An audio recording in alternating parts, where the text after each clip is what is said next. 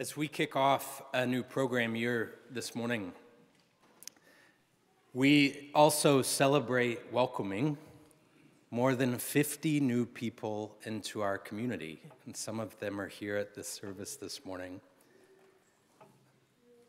Over these past two COVID saturated years, more than 150 people have come to join us here at Christ Church.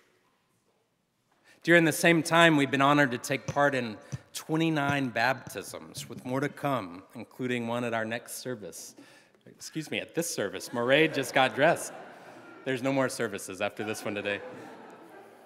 It's also exciting and humbling. Building this community is a joy that everyone in this room has contributed to. If you are among those joining our congregation, I want you to know that we are truly grateful to share this community with you, and that we want you to make it your own, and that we want you to plug into Christ Church however it is that you feel comfortable. If you're among those who have been with us for a long time, I want you to know that we are thankful for all the hard work you've put into this place, for helping see us through lean times and challenges and for your valuable perspective as we move forward. And then, if you happen to be visiting this morning or still just trying us out, I want you to know and trust that no matter who you are or where you find yourself on your spiritual journey, you are always welcome here at Christ Church, Capitol Hill. I love these welcome services because they embody one of Jesus' core beliefs that there is a place for everyone around God's table. During Jesus' time, as well as during our time, many people used religion as a weapon to determine who was worthy versus who was unworthy. This exclusionary interpretation of religion ran smack up against Jesus' inclusive understanding of God. Jesus believed that everyone belongs in God's kingdom. One of the primary ways he lived this out was through sharing meals with others. In Matthew, Jesus eats with tax collectors and sinners. In Luke, he dines with Pharisees and lawyers. Jesus shares a meal with lepers he welcomes a woman to an all male dinner party. He invites himself to dine at the house of a quote sinner. Jesus was always expanding the invitation list. He never stopped pulling up another chair. Taking a cue from Jesus, one of our priorities here at Christ Church is welcoming everyone around God's table. We remind ourselves that this is God's table and not ours, that all people are welcome here as a continuation of the invitation that Jesus offered to seemingly anyone and everyone that he encountered.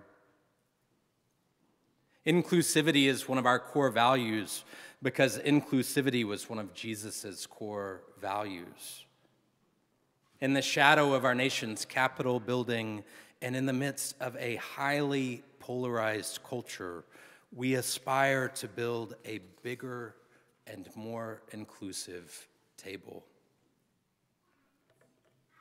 Of course, table fellowship wasn't the only way that Jesus taught about inclusion.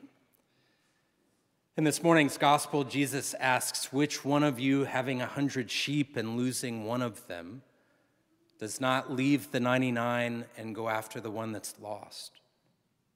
He follows this with another parable about searching for a lost coin. The subsequent verses, which are not included in this morning's reading, tell the story of the prodigal son, also known as the parable of the lost son. Jesus speaks often about being lost and found because for him, even the lost belongs. God's community is not whole until the lost have been sought out and included. However, I also think there's a lesson here about us learning to be inclusive of ourselves. finding those parts of our souls that we have lost touch with, and then bringing them back into communion with ourselves and with God. These three consecutive parables from chapter 15 of Luke acknowledge a fundamental truth about life. There will be moments when we are not whole.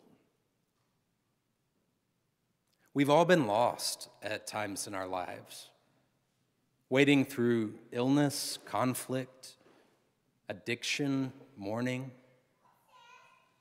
Each of us has experienced what it means to feel like something's missing. Our tradition teaches about this lesson in a variety of ways. We experience death before new life. We walk through darkness before discovering light. We touch the bottom before we know which wall our ladder should lean against. We get it wrong before we get it right.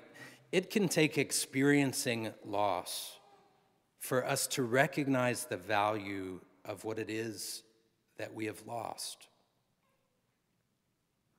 You know, if we resist the darkness, the bottom, if we always have to be right, if we're in a constant struggle to be in control or in possession, then we're living from a place of our pride and our ego. We can't be transformed from there. The good news, Jesus says, is not that we have to find God to get back on track, but that God never stops seeking us. Jesus imagines God as a good shepherd who will not rest until the flock is restored. God as a woman who won't give up her search for a coin. God as a father who rejoices when his wayward son returns. The Buddhist teacher Sharon Salzberg says that the healing is in our return, not in never having wandered to begin with. As we celebrate welcoming so many new people into our Christ Church community this morning, we remind ourselves that everyone belongs in God's kingdom, but also that every aspect of ourselves belong. Even those parts of ourselves that we think we've lost touch with along the way. In this complicated and exclusionary world in which we live, it is more important than ever that we invite people to bring their whole selves around God's table. In the name of God.